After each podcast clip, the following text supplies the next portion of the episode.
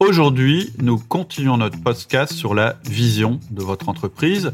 Donc, euh, on va parler de ça. Nous sommes Cédric Watine et Alexia Ferrantelli d'Outils du Manager, le podcast en français sur le management le plus écouté. Bonjour Alexia. Bonjour Cédric.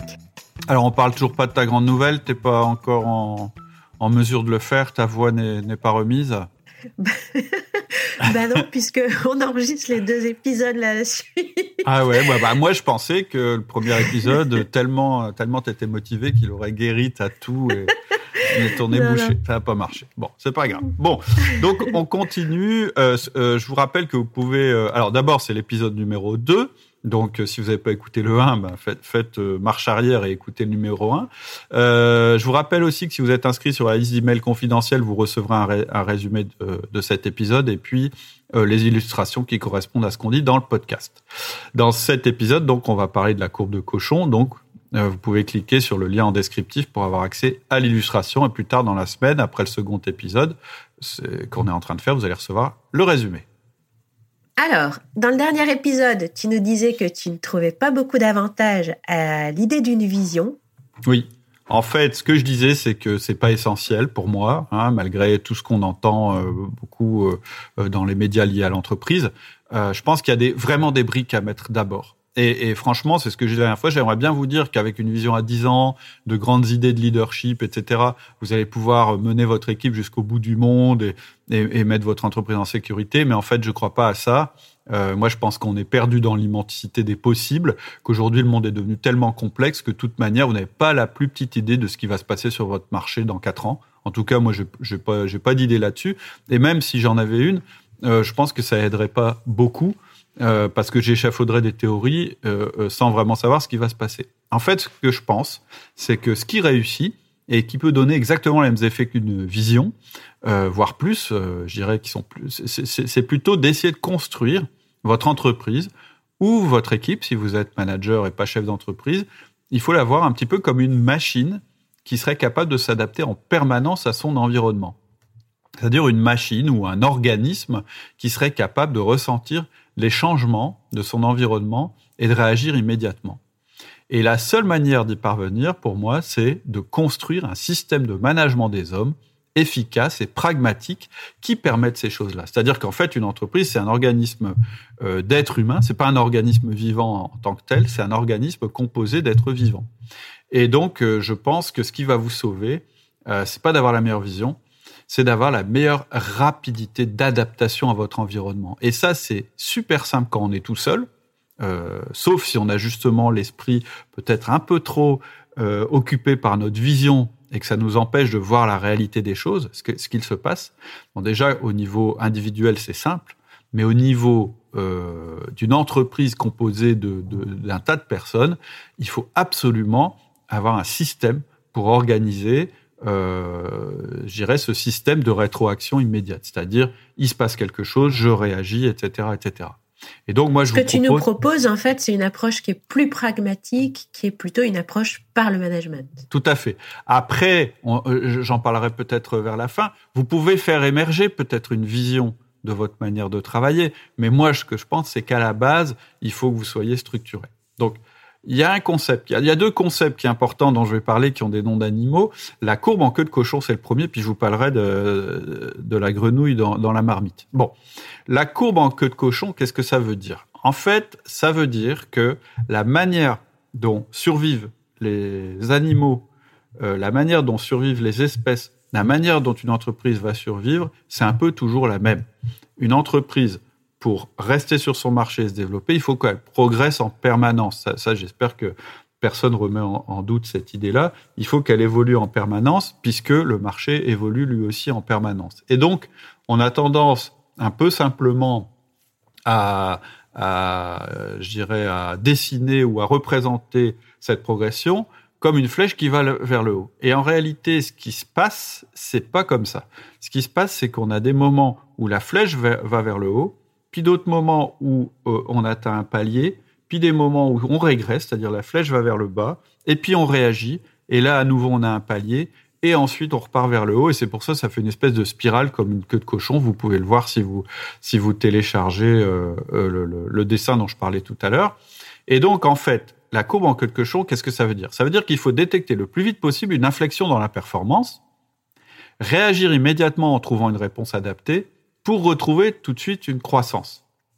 Et vous savez qu'en fait, la clé ici, c'est la fréquence. C'est-à-dire que, en permanence, votre entreprise, elle doit être en train de scruter son environnement et de se regarder elle-même pour voir si elle est en croissance ou pas en croissance. Et c'est ça qu'il faut faire en permanence. Plutôt que d'avoir une vision, la question c'est est-ce que je suis toujours en train de progresser ou est-ce que je suis en train d'atteindre un palier et donc je vais devoir me remettre en question, etc. Et ce qu'on a vu, c'est que plus souvent on se pose cette question et plus souvent on y réagit, plus simple et plus douce sera l'adaptation. Et si on le fait pas assez souvent, en fait, on va réagir quand la douleur entre guillemets, parce qu'une entreprise, ça souffre pas, mais les gens à l'intérieur de l'entreprise souffrent. Et plus la, et si on le fait pas assez souvent, plus l'adaptation devra être forte, violente et va traumatiser les personnes qui sont à l'intérieur du système. Et donc, c'est pour ça, mais j'en reparlerai aussi à la fin, que je suis plus en faveur d'une évolution constante dans l'entreprise plutôt que ce concept de disruption dont on nous parle à, à longueur de journée. Ce que tu dis, en fait, c'est que pour nos collaborateurs, il vaut mieux penser visibilité plutôt que vision. C'est ça. Moi, je crois plus à la visibilité qu'à la vision, et je pense que vos collaborateurs, c'est pareil.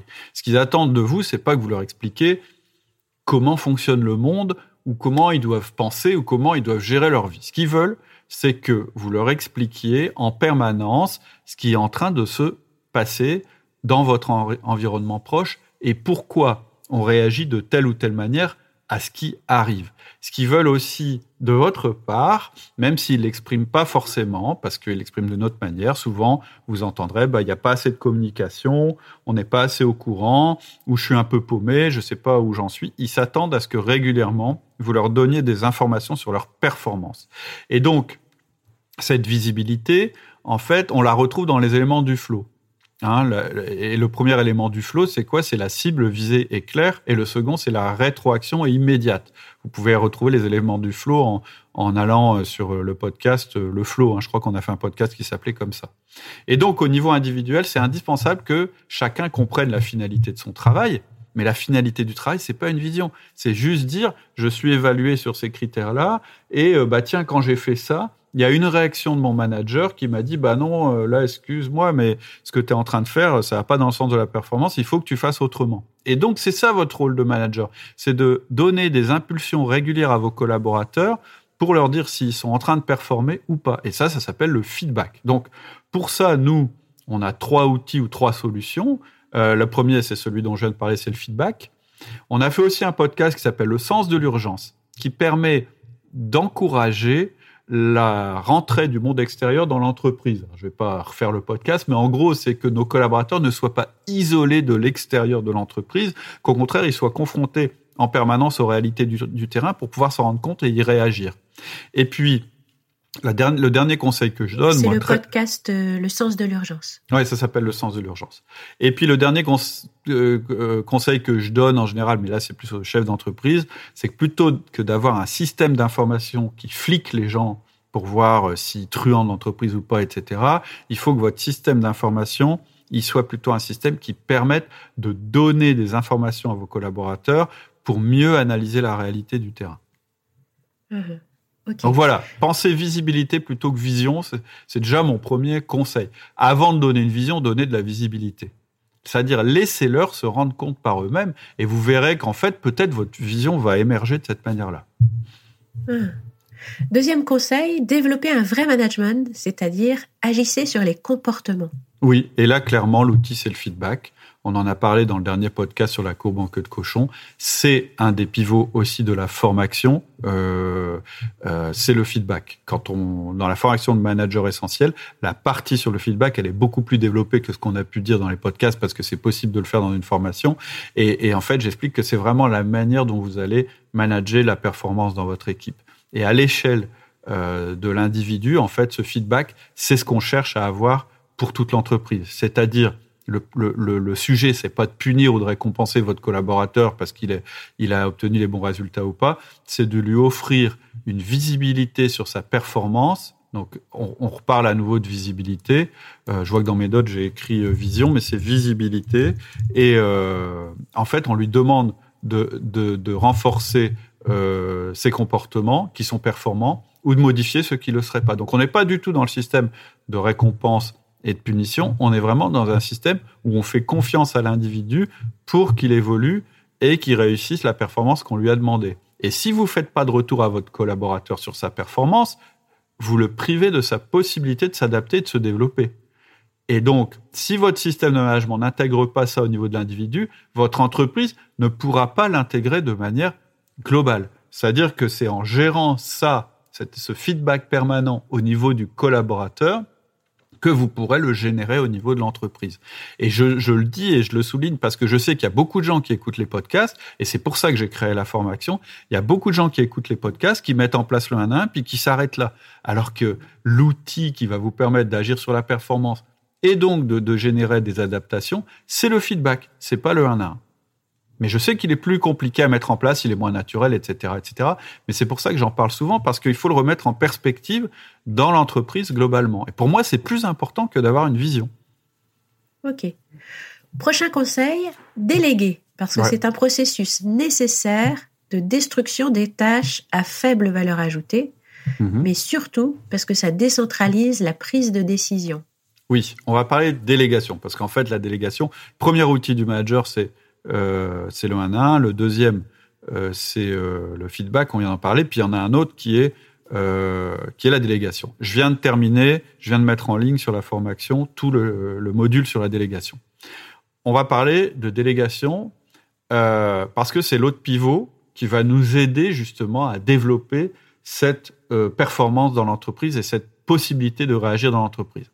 Pour deux raisons. Première raison, elle permet de supprimer les tâches à faible valeur ajoutée. deuxième raison, elle permet de décentraliser les décisions. Alors, première raison, la finalité d'une entreprise, c'est sa survie. C'est vraiment la mission qui est au-dessus de toutes les autres. Et si, et pour que sa survie puisse s'effectuer, ça passe par la maximisation de la valeur ajoutée par ses clients. Alors, je ne parle pas forcément de clients financiers. Si c'est euh, euh, un hôpital, ça peut être la santé euh, des gens qui sont pris en charge dans l'hôpital. Si on parle de réinsertion, c'est le nombre de personnes qui sont remises sur le marché du travail. Enfin, tu vois, les clients, voilà, c'est les gens qui bénéficient, qui bénéficient des services de l'entreprise. Et donc, pour survivre et fonctionner optimalement dans un environnement compétitif, cette entreprise, il faut qu'elle maximise sa performance. Et donc qu'elle crée une valeur ajoutée. Parce que c'est ça le principe d'une entreprise, c'est qu'elle crée une valeur ajoutée qui serait impossible à créer par un individu isolé. Mais pour pouvoir être performante, c'est-à-dire pour pouvoir se, consacrer à cette génération de valeur ajoutée, puisqu'elle a des ressources limitées, c'est-à-dire le temps des gens, la finance, etc., il faut qu'elle élimine les tâches à faible valeur ajoutée. Et en fait, c'est là où il est intéressant, c'est la première raison pour laquelle le processus de délégation est intéressant. C'est qu'en fait, le processus de délégation, il réinjecte des tâches à forte valeur ajoutée dans l'entreprise. Qu'est-ce que je veux dire? C'est que quand tu dis à ton collaborateur, ben, maintenant je veux que tu fasses ça, il va dire, bah ouais, mais j'ai pas le temps de le faire. Et tu vas lui dire, oui, mais je veux que tu fasses ça. Ah oui, mais j'ai pas le temps de le faire. Oui, mais tu vas le faire quand même. Qu'est-ce qu'il a comme choix ton collaborateur? C'est soit de travailler plus et c'est pas la bonne solution, ou c'est soit d'éliminer des choses qu'il faisait auparavant. Et donc, il va devoir arrêter des choses qui sont moins importantes que les choses que tu lui confies. Et c'est comme ça que ça fonctionne, le système de purge des, tâches de faible valeur ajoutée dans l'entreprise. Donc c'est le premier critère. Au-delà du critère économique, qui est qu'on veut que le travail se fasse au plus bas échelon parce qu'il coûte moins cher, il y a aussi cette fonction de purge des tâches de faible valeur ajoutée pour se concentrer sur les tâches à forte valeur ajoutée. Mais pour moi, c'est qu'un élément. Il y a un deuxième élément qui est hyper important, et peut-être c'est celui dont j'aurais dû parler en premier, c'est que pour que votre machine fonctionne bien, vous devez privilégier la réactivité. On l'a vu, les organismes qui résistent le mieux, c'est ceux qui sont en meilleure santé, c'est pour ça qu'on se concentre sur la plus forte valeur ajoutée, mais c'est aussi les plus rapides, c'est-à-dire ceux qui privilégient la réactivité. Et donc, pour que votre machine fonctionne au mieux possible et qu'elle soit réactive, vous devez privilégier la réactivité, l'autonomie et l'initiative. C'est-à-dire qu'à chaque fois que vous déléguez, en fait, vous poussez la décision vers le bas de l'organigramme. Et ça, c'est absolument nécessaire de le faire parce que l'homme, c'est la machine la plus adaptable que vous puissiez trouver. Moi, j'ai une grande confiance dans les capacités d'adaptation des gens. Je suis pas d'accord pour dire que quand quelqu'un franchit la porte d'une entreprise, tout d'un coup, il devient qu'un exécutant, alors que dans sa vie de tous les jours, il prend des décisions tout le temps. Et si vous voulez faire participer les collaborateurs au maximum à la croissance de votre entreprise, eh ben, il faut leur donner un pouvoir de décision, une autonomie, etc. Et donc, si vous voulez exploiter ça au maximum, vous devez laisser les personnes prendre des décisions, voire les obliger à en prendre, entre guillemets, au début. Et comme ça, vous pourrez façonner la manière dont ils prennent leurs décisions, les aider à prendre des décisions, pour qu'ils apprennent à prendre des décisions, et ensuite les laisser en autonomie, tout en leur offrant votre feedback. C'est-à-dire que vous lâchez jamais prise, vous êtes quand même toujours là pour leur dire, bah non, mais là, ta décision, pour moi, elle n'a pas été bonne, euh, parce que voilà, voilà l'impact de ta décision, et donc la prochaine fois, il faudra faire attention, etc. Et donc pour ça, on a aussi des outils. Le premier outil, c'est l'outil de délégation automatique, qui est en fait une mesure qui permet de développer l'autonomie en partant du principe que la personne la plus proche du terrain est la plus à même de prendre les bonnes décisions. C'est un des modules de la formation. Et puis, il y a une autre chose dont, je n'ai pas beaucoup parlé encore, c'est d'essayer d'organiser votre entreprise en cellules. Pourquoi? Parce que l'organisation en cellules, ça j'en reparlerai dans les podcasts sur la manière d'organiser une entreprise selon moi au mieux, c'est plutôt que d'avoir un organigramme par fonction, d'avoir un organigramme par cellule. C'est-à-dire qu'une cellule, c'est des compétences qui sont mises au service euh, d'un objectif opérationnel, et donc ça rapproche le travail de sa finalité. Voilà les deux outils pour, et puis évidemment, il y a le troisième outil, mais dont j'ai déjà parlé, c'est la délégation, évidemment. Très, très importante. Ok. Autre idée, ne restez pas dans la casserole, mais faites des allers-retours. en fait, votre rôle, il s'arrête pas là. C'est-à-dire que on pourrait croire qu'une fois qu'on a mis en place euh, effectivement euh, le 1 à 1, euh, le feedback et puis la, la, délégation, en fait, on a un système qui peut marcher tout seul et qui ne posera jamais de problème. Mais en fait, votre rôle, c'est pas qu'il se passe jamais de problème. Vous devez dans un premier temps construire cette machine, c'est le système de management, mais votre autre rôle, c'est de le faire évoluer en permanence en travaillant sur système de management. Et pour ça, vous allez devoir faire progresser vos collaborateurs. On vient de faire un podcast là-dessus. Ça suffit pas simplement euh, de rester à travailler avec vos collaborateurs. Euh, il va falloir aussi que vous soyez capable de faire évoluer euh, les compétences de vos collaborateurs, c'est-à-dire faire évoluer votre système. Et ça, c'est tout le sujet du dernier module de la formation sur le coaching. Et donc, pour faire ça, la première chose, alors il y a des déclencheurs, hein, j'en parle dans la formation, par exemple un feedback qui se passe mal ou une délégation qui se passe mal, ça doit être pour vous, ah tiens, il y a quelque chose à faire et en général c'est du coaching. Mais il y a aussi le fait que vous devez avoir du, recul. Est-ce que tu connais l'histoire de la grenouille et de la casserole? Oui, oui, oui. Bon, donc on va, on va le dire, c'est une histoire qui est assez connue. Hein, c'est quoi la bonne manière de faire bouillir une grenouille vivante? Bah, c'est euh, sûrement pas de faire bouillir l'eau et de jeter la grenouille dans le dans le dans l'eau bouillante dans l'eau bouillante parce qu'elle va avoir une réaction immédiate elle va sauter en dehors de de la de la de, de la marmite et ça va la sauver mm. Alors et, que si tu fais chauffer tout doucement, tout doucement, en fait, la grenouille ne se rend pas compte. Exactement. Et, et, puis elle va rester, elle va, elle va, au fur et à mesure que l'eau chauffe, elle va s'habituer à cette eau qui est devenue bouillante et donc qui est devenue dangereuse pour elle, mais elle va pas s'en rendre compte et elle va mourir. Eh ben, vous, en tant que manager, si vous restez dans votre équipe, si vous restez dans le quotidien de vos collaborateurs, il va vous arriver la même chose qu'à la grenouille. Vous allez bouillir avec eux. Et c'est pour ça qu'un manager, il doit absolument avoir des moments de recul, et on en parle aussi, hein, c'est-à-dire des rendez-vous avec lui-même qui sont organisés dans sa semaine pour l'empêcher justement d'être que dans le quotidien de ses collaborateurs. C'est une des raisons pour lesquelles il doit développer ce que j'appelle moi des rendez-vous avec lui-même ou des routines où il fait le point sur ce qui se passe autour de lui.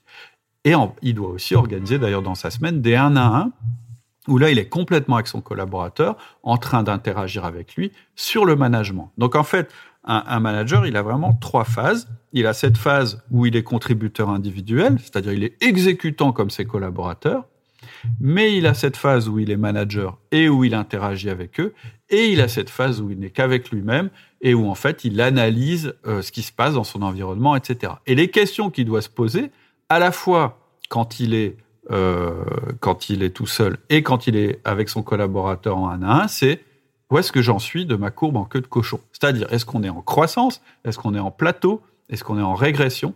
Et il agira en fonction de ça. Dès qu'il va sentir la régression, il fera du feedback. Et si le feedback ne suffit pas, il fera du coaching. C'est-à-dire que l'équipe, quand, on fait du, tu sais, quand on fait du feedback, puis ça marche pas, ça marche pas, ça marche pas, il y a deux raisons. C'est soit le collaborateur, il n'a pas envie que ça marche. Bon, bah donc là, il y a des choses à faire. Mais ça peut être aussi qu'il n'est pas capable de faire que ça marche. Et donc, l'équipe ou le collaborateur, en tout cas, n'est plus en mesure de faire face aux nouveaux challenges qui, sont posés par l'environnement. Et donc, qu'est-ce que, en fait, pour, pour, pour euh, vous servir à faire ces allers-retours dans la marmite et en dehors de la marmite, euh, qu'est-ce que c'est? Bah, Il y a quatre outils. Le premier, vous le connaissez, c'est le 1 à 1 pour comprendre ce qui se passe. C'est-à-dire qu'au cours du 1 à 1, vous devez avoir un petit moment où vous vous posez la question sur votre collaborateur, où il en est de sa courbe en queue de cochon. Ensuite, il y a les routines et les rendez-vous avec vous-même, voir ce que j'appelle l'agenda inversé, c'est-à-dire de cultiver une certaine absence vis-à-vis de votre équipe parce qu'elle est nécessaire pour votre équipe pour se développer, mais aussi pour vous pour avoir un regard extérieur sur votre équipe. Le, le troisième outil, c'est le feedback pour agir sur les comportements. Et le dernier outil, c'est le coaching qui se met en œuvre quand, quand, le feedback ne fonctionne plus. Voilà pour moi, en fait, l'approche euh, qui va permettre que votre entreprise survive et s'adapte en permanence. Ok, est-ce que tu aurais une conclusion? Ben oui, en fait, au fur et à mesure que, que je développais cette idée sur la vision, etc., au fur et à mesure que je préparais le podcast, je me suis dit qu'au fond, il y a deux approches. Il y a une approche du haut vers le bas, c'est l'approche de la vision qui est écrite par le dirigeant, et puis il peut y avoir une approche du bas vers le haut. Et je pense qu'il faut presque avoir les deux. C'est-à-dire qu'on peut définir une vision qu'on écrit sur un papier, puis qu'on mette en application, mais déjà, cette vision, il faut qu'elle soit nourrie par ce qu'on fait vraiment, c'est-à-dire par nos comportements. Mais on peut aussi travailler à l'inverse, c'est-à-dire que quand vous faites régulièrement des feedbacks à vos collaborateurs, quelque part, vous réagissez un peu en temps réel en demandant aux gens de changer leur comportement. Hein. c'est ça, hein, le feedback, c'est de réagir. Parce que la clé dans le feedback, c'est la fréquence. Donc ça veut dire qu'on est toujours en train de dire à nos collaborateurs, bah tiens, ça, euh, faut que tu continues parce que c'est un impact positif. Ça, faut que tu arrêtes parce que c'est un impact négatif. Et donc, puisque la culture, c'est la somme des comportements, vous allez, au fur et à mesure que vous faites des feedbacks, avoir une meilleure euh, appréhension des comportements. Et donc, euh, ce qui compte, c'est la réalité que vous allez percevoir. Et quand on agit comme ça, en fait, on laisse émerger une vision qui correspond soit à la réalité, enfin, qui en tout cas correspond à la réalité qu'on est en train de vivre. Et nos feedbacks, c'est en fait, c'est la réalité vers laquelle on veut aller. Donc, on peut construire une vision mais, mais moi, je pense qu'il faut partir du terrain. Et donc, en faisant vos feedbacks, vous avez une approche beaucoup plus incrémentale et beaucoup plus intuitive et finalement, je trouve, plus facile et naturelle. Et ça permet dans votre organisation une euh, adaptation permanente. Moi, moi, c'est ce que je disais tout à l'heure. Je suis pas adepte de la disruption. Je trouve que oui, c'est un concept qui nous secoue un peu les puces, qui nous fait peur, etc. Mais finalement, ça peut causer de grands ravages. Moi, je crois à l'adaptation, c'est-à-dire à l'innovation permanente. Ça, j'y crois. Et en fait, je crois qu'en fait, la disruption, elle apparaît quand on est resté trop longtemps la marmite avec les autres. Et que tout d'un coup, bah, on est en train de bouillir et que tout d'un coup, à toute vitesse, il faut changer, etc. Moi, je crois plus euh, au fait de sortir de la marmite, de la regarder de l'extérieur et puis de voir comment on peut baisser la température pour pouvoir continuer à vivre.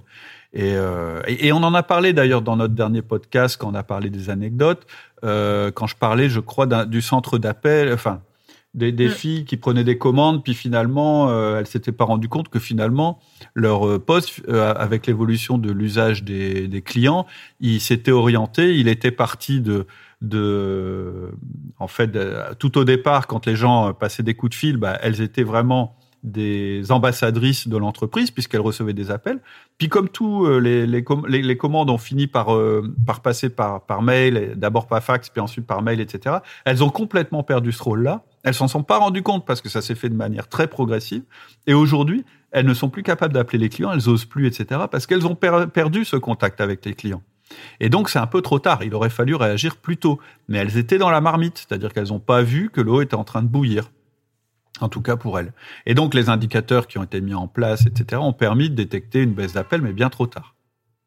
En fait, tout ça, c'est un peu aussi, je trouve, le vieux débat entre leadership et management. Et moi, mon conseil là-dessus, c'est de dire, soyez d'abord un bon manager avant de penser à être un leader visionnaire. Vous verrez que votre leadership, en fait, il va émerger à travers votre management, il va émerger naturellement.